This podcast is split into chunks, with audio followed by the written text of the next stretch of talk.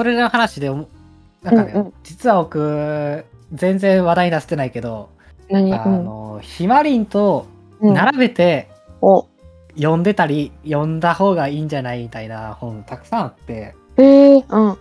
まあ一個が、うん。暇と退屈の倫理学の、まあ、続編的なものが実はあって、えー、そうなんや。うん。まあ、それが責任の生成中道体と当事者研究っていう本なんやけど、ほこれは国分光一郎さんと、あとは小児科医とかの、の熊谷慎一郎さんっていう二人の対談の本なんよ。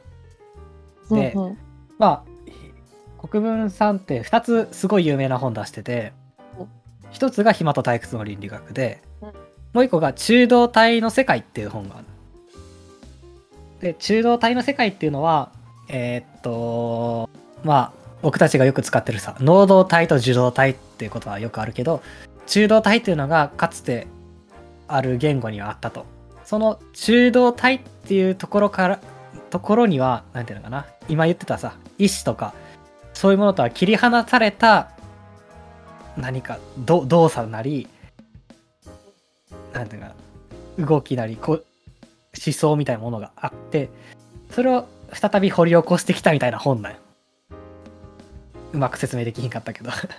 いやで、その2冊と踏まえて、熊谷さんと国分さんが対談してるっていう本で、だから、ひまりんでこういうこと書いてあったけど、こうそっからこういう着想を得てっていう議論の展開とかしていく本で、で、対談やからめちゃくちゃ読みやすくて、これを読んでほしい。はい読んでほしい。っていうかなんかその今喋ってる段階でその本につながる考えを自分らで喋れてたんかもと思ったらなんかちょっとおもろってなっちゃった今。な、うんそう。で、中道体と当事者研究は、うん、すぐ自分のことを褒めてしまうから私は。すごいとか思っちゃった。うんういやん、すごいポジティブな。いポジティブに。や、それさ、なんていうんかな。うんそその話で言うとさ、うんその、なんか、うん。感想を言う時とかに、面白かったとか、うん。良かったって、もちろんそれはそれでいいんやけどさ、うん。なんか、なんていうのかな。うん。何か一個自分、面白かったなら何が面白かったかって絶対あるはずでさ、うんうんうん。それをちゃんとなんか言葉にするというのかな。うんうん。そのことによって、一個文脈がプラスされんねんな。その、うんうんその本に対して。その本とか考え方とか作品に対して。自分なりのみたいなことそうそうそう面白がり方みたいな。そうそうそう。まあ、それがまさになんか国分さんの勉強なんかもしれへんけどさ。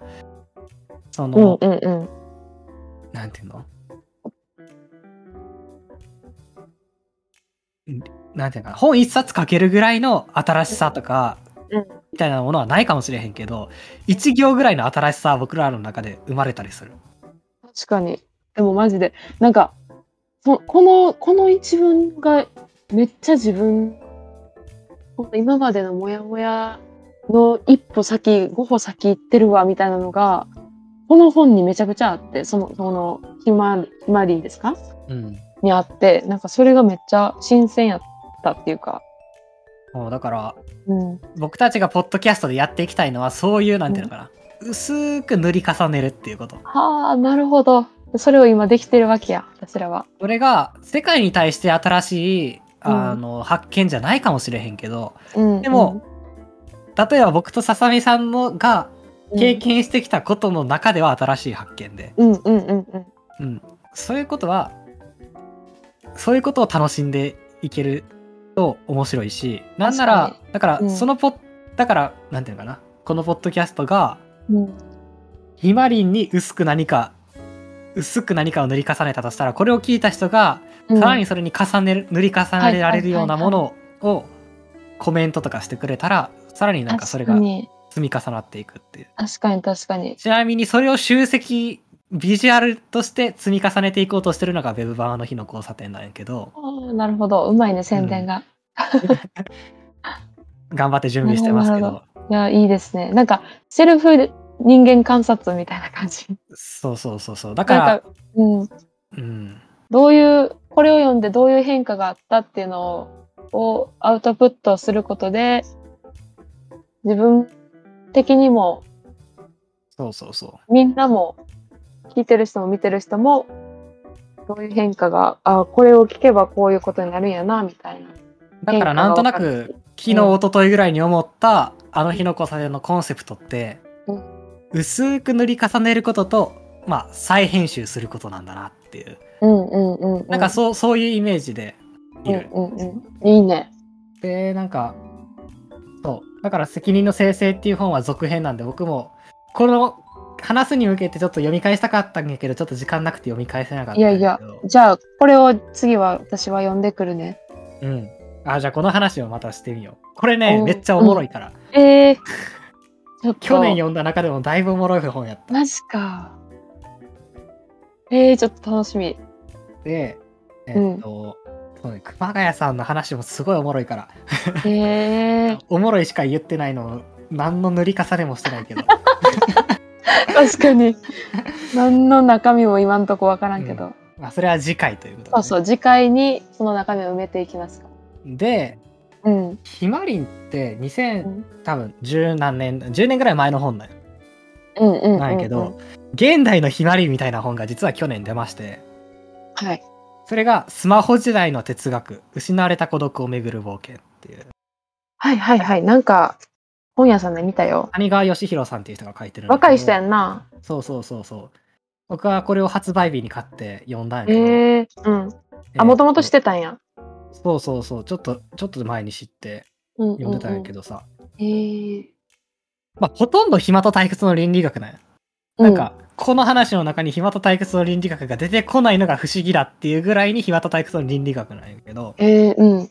でもまあ、面白いのは、やっぱ、現代やから、スマホっていうのが常に視野に入っているっていうこと。うんうんうんうんうんそれはなんか、それだけでいちょっと読んでみる価値はあるかなと。うん。でうん、表現とかはすごい、なんていうのかな、初学者というかさ、哲学をそんなに知らない人でも読めるように、うんすごく噛み砕いて、手取り足取り、なんか、こっちだよってやってくれる本やから読みやすいと思う。うーん。実は、まあこれを、なんていうのかな、僕が去年1年考えてた、その、うん。興奮することみたいなのうん。とか、スマホとの向き合い方とか、うん。じゃあスマホとの向き合い方イコール興奮することの向き合い方なんやけど、うんうんうんうん。まあ、あとはその個人感個人が強すぎることみたいなのをずっと去年考えて、うんウェブ版あの日の交差点で書いてきたわけやけどうん。なんかその 同じようなことがここに書かれていたという感じがうーん。したんででも読み今ちょっと読み返しているところでこれの話もまたそのうちできたらなとは思う。おー。あ、でも、確かに、ずっと喋ってる感じのことが、目次に書いてあるね。うん。だから暇と退屈の倫理学読んでたらこれの新しさはそこまで大きくはないかもしれへんけど、まあスマホっていう視点を導入できるのはまあまあいいかもしれない。えーでもなんか自分で、自分らで導入してみたいという気持ちも、そうやな。なきにしもあらずでも、面白そう、読んでみたい。これも。この話はうん。まあそうねいずれできたら僕もなんか一旦去年これを読む前にうん。これに近いなんていうの話の展開を文章に書いてたからすごい。本出せるやん、じゃあ。でもそんななんていうの？裏付けとかはないけどしそこまでなんていうのかな厳密にはできてないけどうんうんうん。だからまあそこの話をちょっと詳しくしてもいいかもしれんないいいね、いいね。で今まではずっとなんていうのかなうんとまあ今社会ってうどういう社会になってるかとかその暇と退屈とどう向き合っていくかとかなんかその実際に行動する手前までの話っていうのが多かったと思う。暇と退屈の倫理学もこういう風にやっていけばいいよねっていうその道筋が見えてくるとこで終わるというかなんやけどなんかそのこの現代社会の中でどういう風になんていうのかな振る舞っていったらいいかみたいなことが書かれてんのがその宇野恒弘っていう評論家の「砂漠と偉人たち」っていう、はいはいはい。ねよく出てくる人だ。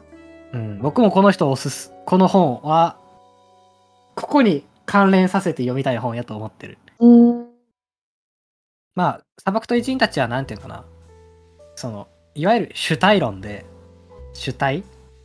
あのこういう情報環境下があるけどこの情報環境の中で自分たちはどうやって生きていくべきかっていうことを書いている。本でなんていうか最初の方はまずそのどういう社会になってるかっていう整理が書いてあって。で途中からはなんていうのかなじゃあこの社会の外部に行くにはどうしたらいいかってことを考えていくうんでその中でアラビアのロレンスっていうので有名なロロレンスっていう人とあとは村上春樹がどうやって外部に行こうとしてなぜ外部に行けなかったかっていうのを考えるのを通してまあじゃあ自分たちはどうやって外部に行くかってことを考えていく本なんやけどそのまあ最終的にはなんていうのかなその自分の速度で自分の足でこの世界を生きていくというかそういう話にまあ結局落ち着くんやけどなんていうのかなさっきのあんまりファストになりすぎずスローなスローな感じで楽し感動しきるみたいななんかそういう話にもなっていくんやけどなんか僕がまあうまく説明できひんだけでなんていうかそのその発見みたいなのは新しい発見みたいなのは結構詰まっているえ。本かなとそう。まあここ読んだ上でまたもうちょっと詰めて今度話せてもいいかも確かに。まあ砂漠と偉人たちはちょっと重たい本やから読んでも読まなくてもいいと思うけど、あの。僕はずっと読んだからせっかくうん。これをうまく言えるようになりたいなといいね。目標ができました。そうだからうん。僕は今結構主客身分にどう至るかとかうん。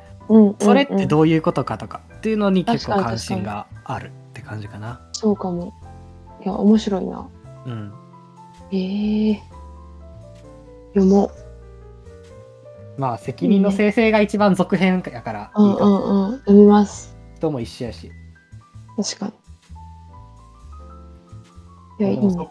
そっからなんかなんていうんかなそのうん個人っていうのにもすごい関心があって、うん。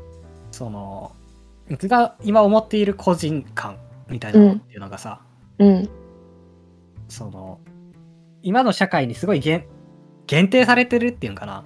うん。なんかさっきもさあの何やったっけ浪費を進めなんていうか浪費する社会になっていったら産業構造からその変わっていく、価値観が変わっていくみたいな、僕の今思ってるこれが個人だこれが自分だみたいな思っているその個人とかその自分っていうのは、うん自分が思っているより社会の側から決まってんじゃないかっていううんうんうんうん。っていうことを今なんとなく思っていてほうほなんならさこういう自分になりたいとかこういうことやりたいとかってさう。うん。社会とか住んでる文化圏とか違ったら簡単に変わりうるものやと思いや、そうやね。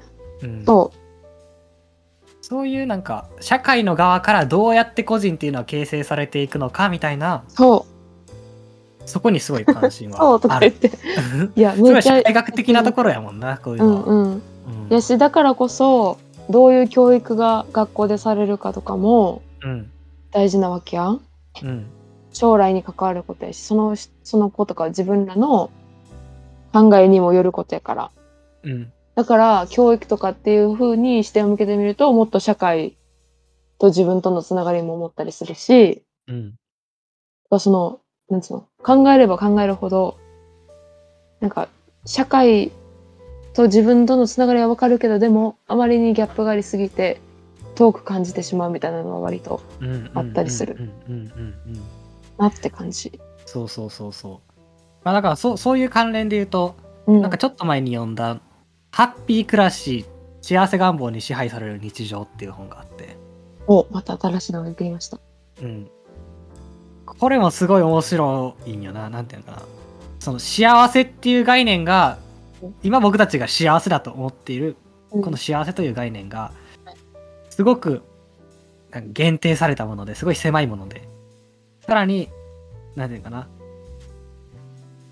すごい社会ときなんていうかな新自由主義社会的なのと切っても切り離せないところにあるとでそれが必ずしも幸せを生むものでもないしっていう話がまあなんか直感的に感じてたようなことが学術的に論じられている本で社会学かな？社会学の本なんだけど。すごく面白かったでそこの中でやっぱりうん。その幸せ僕たちが今幸せって思うことってなんか例えばさ簡単な話で言うとお金稼げるとかさあのキャリアすごいなんていうのかな。輝かしいキャリアを描くとかさ。なんかこういうものを持つとかもしくは家庭を築くとか。うん。なんかいろいろあるかもしれへんけど。うん。そういう幸せって結構なんていうのかな。前提として個人っていうのがあって。お個人がお金を持つとか個人がこういうことできるようになるとかなんか幸せというのは個人を前提としているんだって人格としてっていうのかなしてるんだっていうのがなんかうまく言えへんけどすごい面白くて僕のにとって。やっぱりだから社会の側から今の自分ってすっごい作られてるよなと、まあ、一番わかりやすく言うと価値観かもしれへんけど。だからそれをねどうにかして解体したいなと思っている、そう、聞きたい、それ。うん、これがね2023年の興味すごい、もう決まった。2月にして。そう素晴らしいな。なんかでもそれって、うんうんこうなったのって受験が大きいと思っていてはいはいはいはい。受験によってさやっぱ自己実現カルチャーみたいなのを自分のものにしちゃったんよなや、そうやねんな。ほんまにわかる。うんで高さ校の罪はでかいよ、私らの。そう。自己実現カルチャーを自分のものにしちゃうってことはさうんうん。その背後にあるなんかそう背後にある新自由主義的な価値観とかなんかうん。ポストフォーディズムとか言われるようななんか、その時代の空気みたいなのを自分のものにしちゃってるっていうことで。あなんか、何の疑いもなく、そ上の階段、何上に目指して階段を這い上がってき続けたけど、ううん。そう。だそう、それで言うと、私がそれは受験を通り越して、うん。就職、就活やったので、それを思ったのが。うんうんうん。で、就職してる途中に、え、何これ？みたいになって、うん。なんか生き方ってこれでいいんやっけ？みたいな。うん。なんか、キャリアはどう生きたいですか？とか、何がしたいですか？とか、え、何、なん、なんやっけこれ？みたいになって、うんうんなんていうの？なんか、あ、このままやったらあかんわってめっちゃ思ったのは私は就活や。なるほどなるほどそうだからうん。何どこに向かっていきたいかっていうとさ、うんーディーに消費するのは不健康だっていうのが僕たちは体感として、まあ、多くの人が気づいてきてると思うけどそそう気づいていてう。うん。でもスピーディーに消費するのは不健康だなって思ってる段階では、うん。なんかじゃあちょっともうちょっとじっくり味わおうみたいな心がけになっちゃうと。ほうほうほでもこ心がけはやっぱ快楽には勝てなくて。だからスピーディーにスローになんかしようって心がけたとてスピーディーな快楽には勝てないんでそのゆっくり味わうということになん心がけじゃなくてそこにどう快楽を見出していくかっていうのが僕たちが今うんうんうんうんやんなきゃいけないことで、う。うん。そう。だからそこに対してもう少し解像度を深めて考えていきたいなというのが、ちょっと確かに僕とにささみさんの共通のこれからいや、見つけちゃったね。探していきたいことかもね。確かに。うん。で、なんか最後にじゃあ、最後にというか、キーワードなんか放り込んでおくと、ド関係ないかもししれへんけど、さっき、うん。えっと、スマホ時代の哲学って本出したやんか。うんうん。この本の著者の谷川義弘さんという、はい。えっとこの人がいくつか中央公論っていう雑誌に、えっとなんか論考みたいな出していてうん。最近最近の漫画とかってさ、うん。とにかくアニメも漫画も説明してくるやんかうん。あ、思ってた、それ。そうで特に「鬼滅の刃」とかってその観点ですごい言われたと思ううん。めっちゃ説明的やなみたいなでまさになんかそういうのを扱った論考を書いてあって例えば、うん2010年代ヒット漫画に見られる饒舌と沈黙だから炭治郎は感情や思考をはっきり語り続けるっていう論考があってそう。うん。まあこういう論考だったりとかあとは、まあ、消費者が求める体験の再編集ネタバレを避ける人と求める人。まあだからうん。ファスト映画とかファスト教養的な文脈のことを書いてあったりとかみたいなことをしてあってええ全部総じてどういうことを総じて3本ぐらい読んでみて僕が面白かったのがうん。その炭治郎が喋り続けるのもさ結局あれはなんていうのかなヒカキンっぽいってことを書いてあって、えーつまり YouTuber っぽいってことやんな。炭治郎の喋りっていうのは。ほうほうほでそれどういうことかっていうと実況してるってことを言ってんの。でだからあれはセリフじゃなくて実況なんだと。ほうほじゃあなんで僕たちは実況をああの実況するコンテンツがたくさん出てくるような社会になったかって言ったらあのやっぱスマホっていうのが大きくてスマホって常にその集中を分散させるものやから、やしつ常に魅力的なものが複数にアクセスできるっていう状態、スマホだけじゃなくて今やったらパソコンもタブレットもあるから複数台あれば複数同時になんかできるみたいな確かに。つまり要は大マルチタスク時代だと。うんうん。でマルチタスクにできるようにアニメーション見てなくてもあの聞くだけで何が起こってるか分かるみたいな。ああ、そういうことなんや。そのためにえーっとなんていうかな実況しているんだと。だからうんうん。文脈が理解できないとかってわけでもないと。文脈が今の人は理解できないから説明してんじゃなくてうん。なんか友達と LINE しながらアニメ流すみたいなのそういう消費スタイルが当たり前になってたりするからあああ、うん。の実況的なセリフになっていくみたいな。なるほど、なるほど。でさらにそれって、なんていうのかなそのマルチタスク的に消費するっていうのはじゃあどういうことかって言ったら、うん。まあ、さっきの音楽の大量に音楽聴く話にも近いかもしれんけどうん一個一個への参加っていうのがすごい小さいっていうんかな。こっちがなんか。うんうん。介入しなくてもなんかすごい提供してくれるから、うんこっちが最小の参加で何かしらを与えてくれると。うんうんうんうん。でなんていうの僕たちはやっぱコントロールしたい人間やからうん。何をコントロールしたいかって言ったら消費の仕方今で言うと消費の速度とかを再編集したくてコントロールしたくてだからコントロールしてるっていう快楽を僕たちは与えられているその倍速で見るのとのとかも倍速で見たいというよりかはコントロールしてる快楽みたいなところもあったりすると。うんうんうん。でもそれはやっぱり個人を強化する主客文化を進めることになっていっちゃったりするなとか思いながら読んでて、うんうんうんまあ、何より面白いのは、その参加最小の参加でできるようなものが溢れてるということなんでうん。僕はこの参加というキーワードが面白いなと思っていて。うまく言えへんねんけどその参加っていうキーワードであらゆる動詞を考えてみたときにお。何か今まで見えなかったことが見えてくんじゃないかなと思っていて、うん。それは初めて思ったのが、えーっと、危機開会明快辞典っていうポッドキャストがあるんやけど、うん。名前聞いたことある？あるある。危機開会明快辞典の中で、なんか服を着ることについてなんか話している回があった。肉体改造論と知ってる魔の罪っていうエピソードやったかな、確か。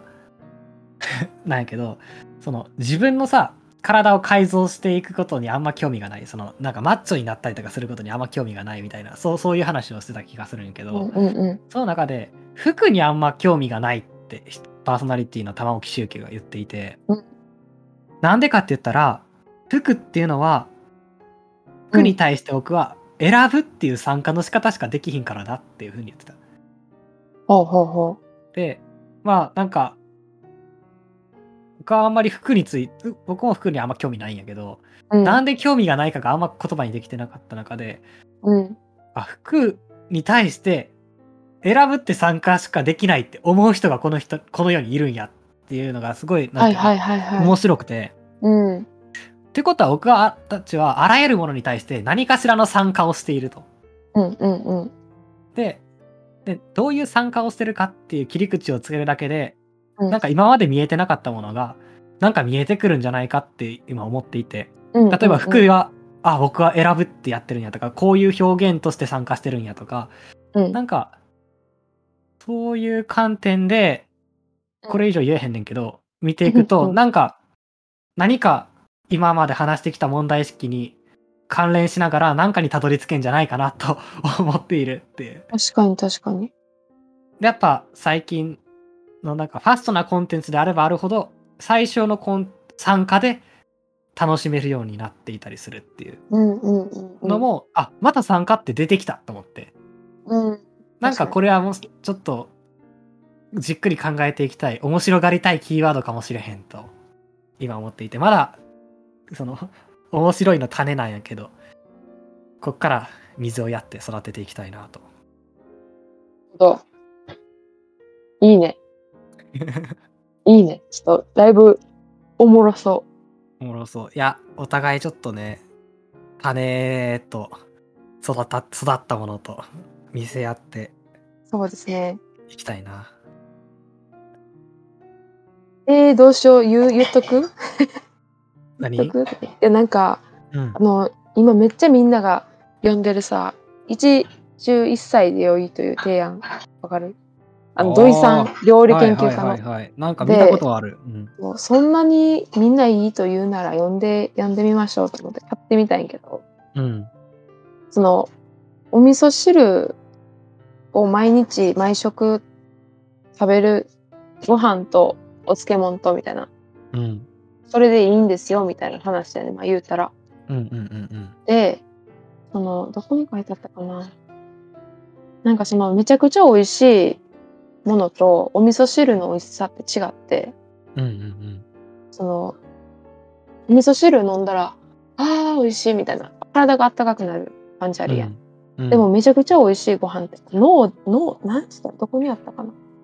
わかるー。だからそうだからさ、それも多分、さっき言ってた、その、なんていうの？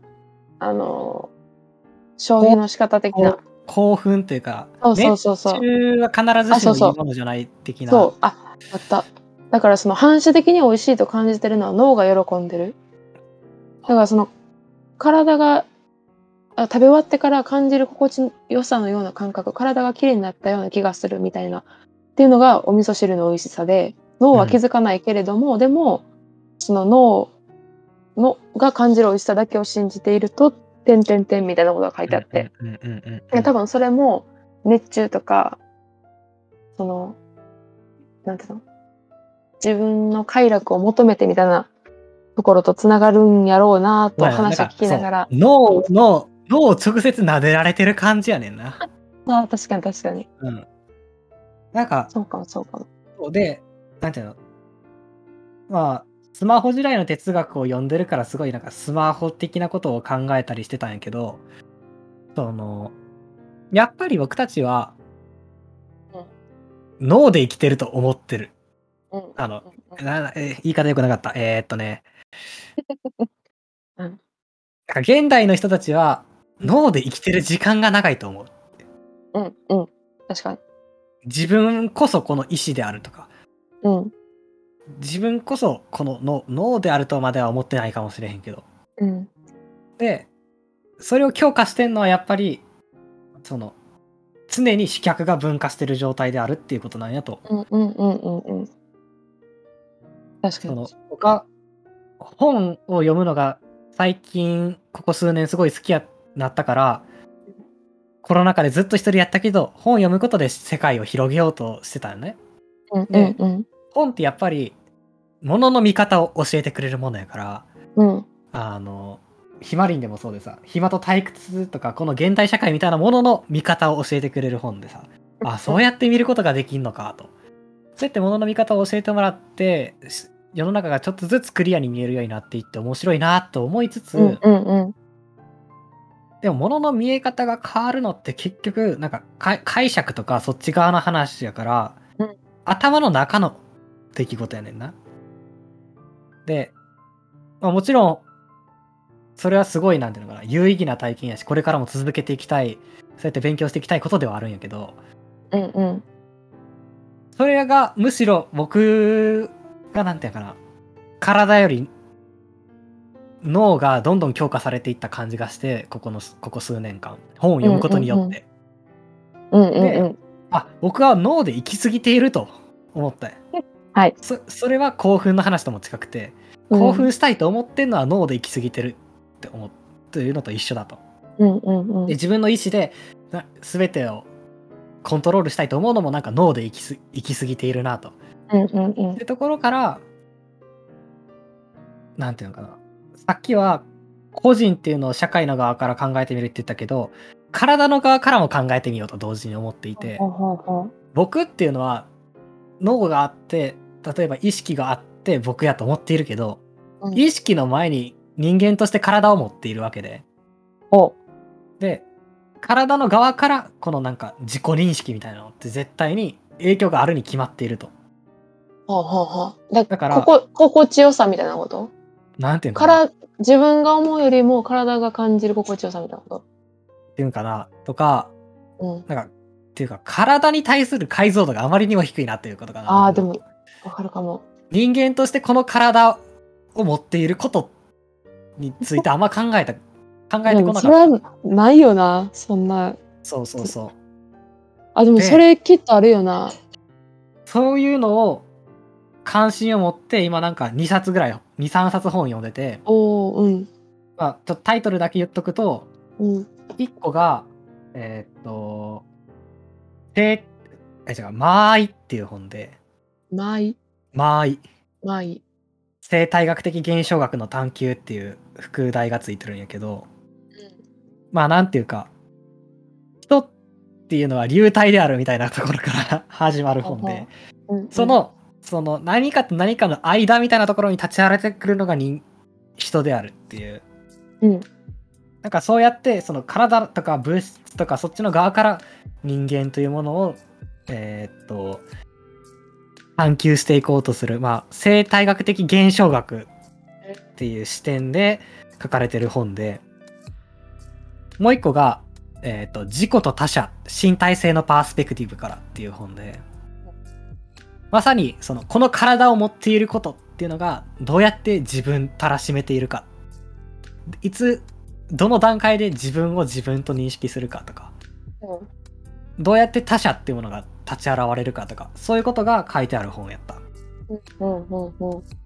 えーそういうのを通してその体っていう側から自分っていうものに迫っていくことで脳イコール自分みたいなものを和らげようかなみたいな。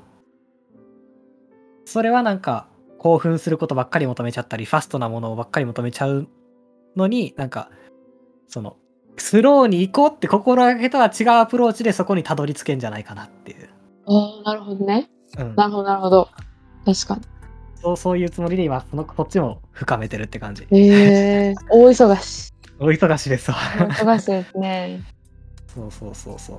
えでもさそこも思わへん？なんかこう、うん。今大忙しやけどこれはどうなんやろ？うとか思い出したらさ なんかもう止まらへんくならへん？なんか。うんなんか結局なんかダラダラすることが悪って思ってたけどいやこれ実は心地いいと思ってるなら悪いことではないのではないかとかさそうそうそうそうそう。で、だ、だらだらが悪だってさ、思ってきたよな、やっぱり。そう思ってきたようん。思ってきたからダラダラしてる時になんかこうその罪悪感も美味しいミスとなりうん。みたいなこともあったしそう、マゾヒスティックな快楽がね、そのそうそうそう罪悪感すら快楽にしていってしまう。そうなんだ よあでもだからそれ自体が悪いというわけではないんじゃないかなとかね。でもさ、わからんねんもう。なんなんこれ。だらだらが悪だってさ、うん。それはもう普遍的なもんやと思ってきたやん。できたよ。でもそれがすごい社会的なものなんだっていうのが面白いよ。うん、でもでもじゃあその本を読むとか例えば私だったら音楽についてなんか歴史を知るとかうん。したいなと思っててそれで忙しくするということが自発的ならいいけど求めてたらあなんか奴隷的になってんのかなとか、うんうんうんうんうん。なんかそのマインドは多分そうなんよな。だ確かめつつやったら健康的なんかなとか。だから、そう僕たちは行動ベースでなんかいろいろ語っちゃう、こういうことしてるのは良くて、こういうことをしてるのはダメでってうんうんうん。言っちゃうけど、それに対してどういう態度でその行動をしてるかっていうところこそ、なんかもっと考えなきゃいけないこと。だから、音楽の歴史調べるのも、その、やりたくてやってるか、やっうんてたらまだいいんかも、その人にとって有意義な時間なんかもしれへんけど、将来役立つかもしれんけど、あんま今は興味ないとか思いながらやってる時間っていうのも、まあ、一概には言えへんけど、ひょっとしたら必要のない時間かもしれへん。え？まあ、将来役立つかもしれんというのが、その、その役立つっていう価値観すらまた社会的なものでみたいな、そうそうそうそうそう。まあちょっとマジでそう。尽きなくなっていっちゃうんやけど、そうやね。でも、生きていく社会はそういう社会やから、そうそうそう。その、あまりにも離脱してしまうと、多分か働けないと思うので、私これはまた怠惰に突入していったりとか、その線引きとかは結構難しいところではあるよそうやな。な。うん。いや、難しい。面白いけど。面白いけど。うんそう。だからまあ、うんうんうん。なんていうかな、これよく言う話でさ、その、うん。つまり、なんていうかな。美味しいか美味しくないかとか、楽しいか楽しくないかは、自分で決定させてくれってことなんやと思う。なんていうかな。うまく言えへんな。まあだから、これは楽しいもんだからやっとくとか、これは正しいもんだからやっとくとか、こうやっていたから役立つからやっとくとか、そういうことではなくて、その、やってみて役立ったわとか、やってみて楽しかったわとか、やってみてつまんなかったわっていう、そこに、なんていうかな、体験に、を、なんていうか主観的に判断できるっていうところ、そこになんかちょっとフォーカスしたいなっていう。その、得たいものを目的に置くんじゃなくて、そうそうだそうそう。楽しいという感情を得たいとか、役に立つという、何未来において役に立つかもみたいなのじゃなくて、っていうこと、うんうんうん、その、そっちじゃなくて自分がこれをしたいからしてみて、そう、だからこういう感情を得れたみたいな流れみたいなこと？そうそうそう。だから、なんかよく、こういう話、なんていうのかな、ファースト教養的な話をするとさ、うん。無駄な時間だって大事だとか、その、なんていうの、無駄なもの見てる時間とか、おもんないもの見てる時間とか、うんもう大事だみたいな、そういう話も出てくるんやけど、うん。でも、おもんないもんは見たないやんか。うんうんうんうん。それはファストであろうが、スローであろうが、おもんないものはおもんないし、はいはいはい。見たくないことに変わりはないうん。で、だから、つまらないものを見てみようとか、うん。分厚い本も読んでみようとかって、結局心がけに過ぎなくて、それが、は快楽には勝らないと。うん。なので、その、多分その人たちが言いたいのって、多分そういうことじゃなくてさ、結果的につまんなかったということも享受できるようになろうっていうことなんだと思っていて。だから、割と等、等価値というかさ、面白かったっていうのもつまんなかったっていうのも割と等価値なんじゃないかっていう。まはね。うん。あ、なんかそれなんかに展開できそうな話な気がするから確かにちょっ確かに。とうん。だから失敗したくないから、レビューも見るし、うん。でも、レビュー、そうやな。面白くないと思うこともきっと大事やもんな。っていうことやだから、さ、うなん、かすごい評判なものをもう別に今更見たくないみたいな思う時もさ結局面白いという感想が用意されているから見たくないみたいなさそうそうそういうのにもなんかちょっとつながる感じがする確かに確かに。だ面白くても見たくないってことがあるってことね。逆に言えば。うん。あだって見たっておもろいんやろみたいな。見終わって面白いって感じるに決まっているんやから、今はいいか、みたいな。あ。だから、あの、全米が涙したとか、泣くって分かってる映画は見,、見たくないみたいなこと。それまた別？いや、なんか、そう、近いと思う。だから、あらかじめうん、感情が用意されているものっていうのが、うんうんうんうん。うんそこになんか、面白みはあんまりないかなっていう。予定調はあったりかな。うんうんうん。うん。いや、でもさっきの一汁一菜でいいという提案の話、面白かったな。面白いな。なんかそれはなんか自分の興味と急につながるから、こううん面。白いと思って。あ、だから、うんそう僕はそうか。この話はしたか。だから、脳で感じることだけじゃなくて、そうそうそう。体で感じる。あ、そうだ、思い出した。これで一個だけ言い忘れてたのが、どうん。えっとね、また宇野恒弘の話になっちゃうんやけど、うん。この人がやっているウェブマガジンの遅いインターネットっていう、ほうほうほえっと、ウェブマガジンがあって、う。うん。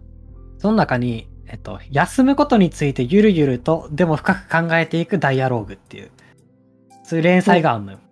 うんで、その中の確か第1回やったかな。うん。第1回の中に、その、えっと、リモートワークの休みについて語り合うっていう回がありまして、ほで、その中で話されてたのが一個面白いことがあって、えっと、まあ、リモートワークでさ、その、ずっと家にいたりとかするから、オンオフ切り替えるのが難しいみたいな。うん休みと仕事を切り替えるのが難しいみたいなのってよくいろんなところで言われたと。う。うんうんうん。で、その中で、えっと、この人が言っていたのが、うんその、今の世の中って結構、仕事中も休んでいる時も、使う五感がほとんど一緒だと。ほ仕事中もパソコンで仕事してるとしたら、例えば目と手を使ってる。大う。は。休んでる時も映画とか見てたら目を使ってるみたいな。音楽聴いてもまあ、喋、仕事で喋ってたりしたら耳を使ってるのと音楽聴いてる時も耳使ってるみたいな。うんうんうん。その、なんていうかな、使ってる触覚のチャンネルが結構偏っているっていう話をしていて、休む時は意識的に違うチャンネルを使うっていうことがいいんじゃないかっていうあ話をしていて僕はこれすごい面白い話だと思うリフレッシュの言い換えやね。そうそうそうそうそううんだか、ら、リフレッシュって、うん。まあ、もちろん気持ちよくなるから感情的なものなんやけどうん。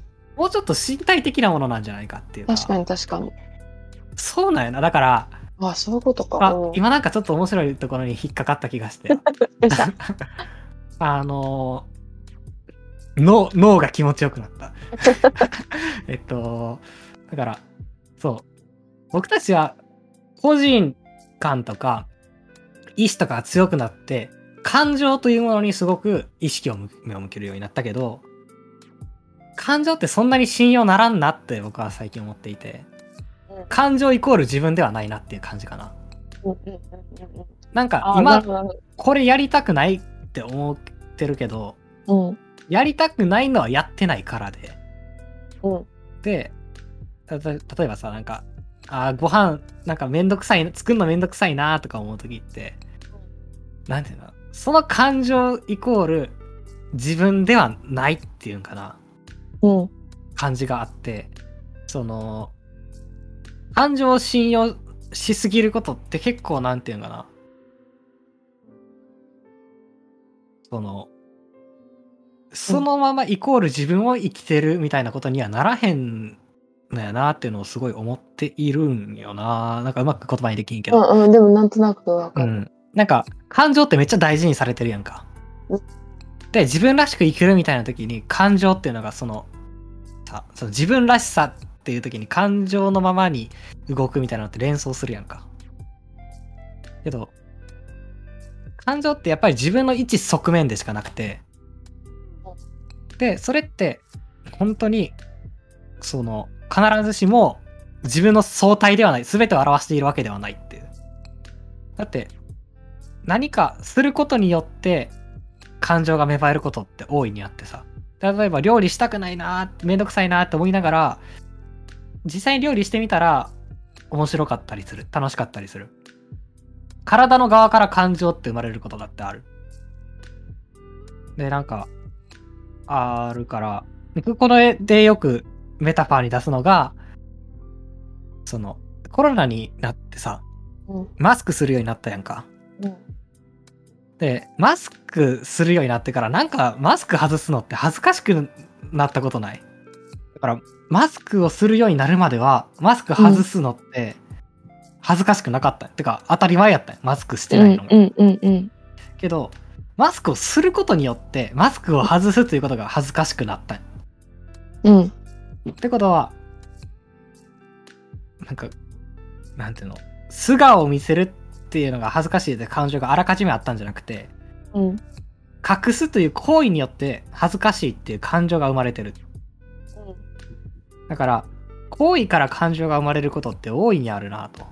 うんうんうん。だから、僕たちは感情をすごいなんか、意識、大事に扱いすぎているけど、感情イコール自分ではないというところから始めたいなと。それが、この社会に対するある種の態度なんじゃないかってだから、リラックスとかウェルビーイングとかいろいろ言うけど。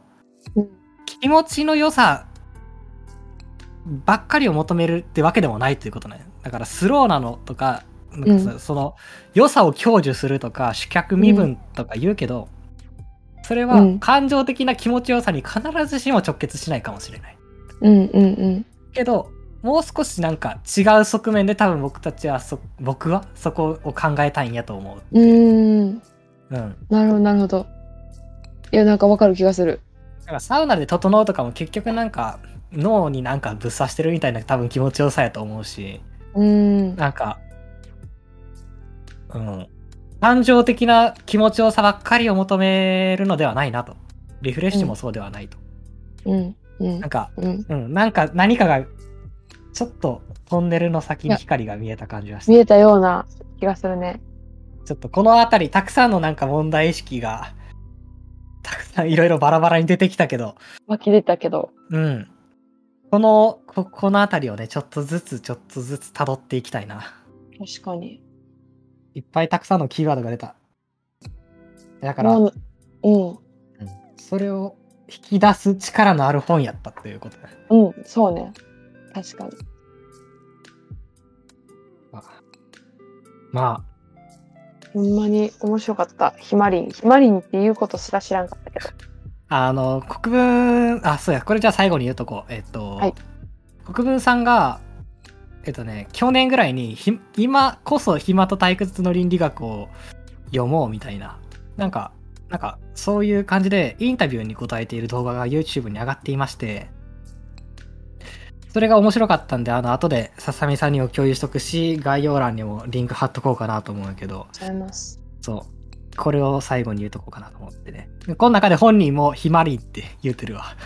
へえそうなんや。そう、国分さん、えっとね、このインタビューは、うん。えっと、なんかさ、インタビューって結構、著者に表面的な本の説明をしたり、させたりとか、うんなんか、すごい表面的なインタビューって、言葉悪く言うと、なんか、そう、表面的なインタビューってありふれてるなと思うんやけど、今回の YouTube のインタビューは、本を読んだ上で、こことここってどう違うんですか？とか、僕はこう思うんですけど、先生はどう考えてますか？っていう本質的な質問がすごい飛び交って、うん。それに対して、その国分さんも、なんか、ああ、それは難しい問題やなって、なんか頭を悩ませながら、ちょっとずつうん。なんか、なんとか話そうとするみたいな。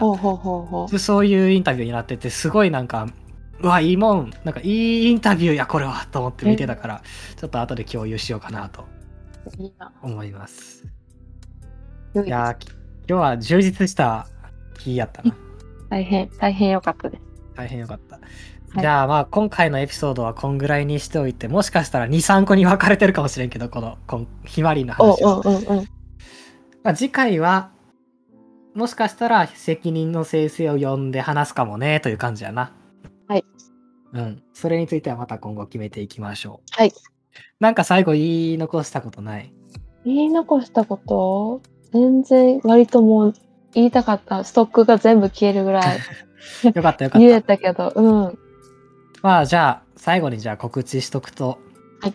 えーっと、まあウェウェブ版あの日の交差点というものをやっているので、それもちょっと覗いてもらえたらなということと、あとは Spotify でこれ聞いてくださってる人は Q&A っていうのを開放しておくんで、そこになんか、なんていうの？このエピソードを聞いて、あ、こういう話と近いんじゃないとか、なんか思い出さされたこととか、なんかいろんなこと、なんか思ったことをメモ程度に書き込んでくれたらなと思うんで、なんていうかな、僕たちが、ポッドキャストでやってる、薄く塗り重ねるということを、コメント欄でも薄く塗り重ねてもらえたらなという。うん、感じになってるんで、ぜひぜひお願いしますっていう感じかな。はい。はい。じゃあ今日は長い間お疲れ様でした。お疲れ様でした。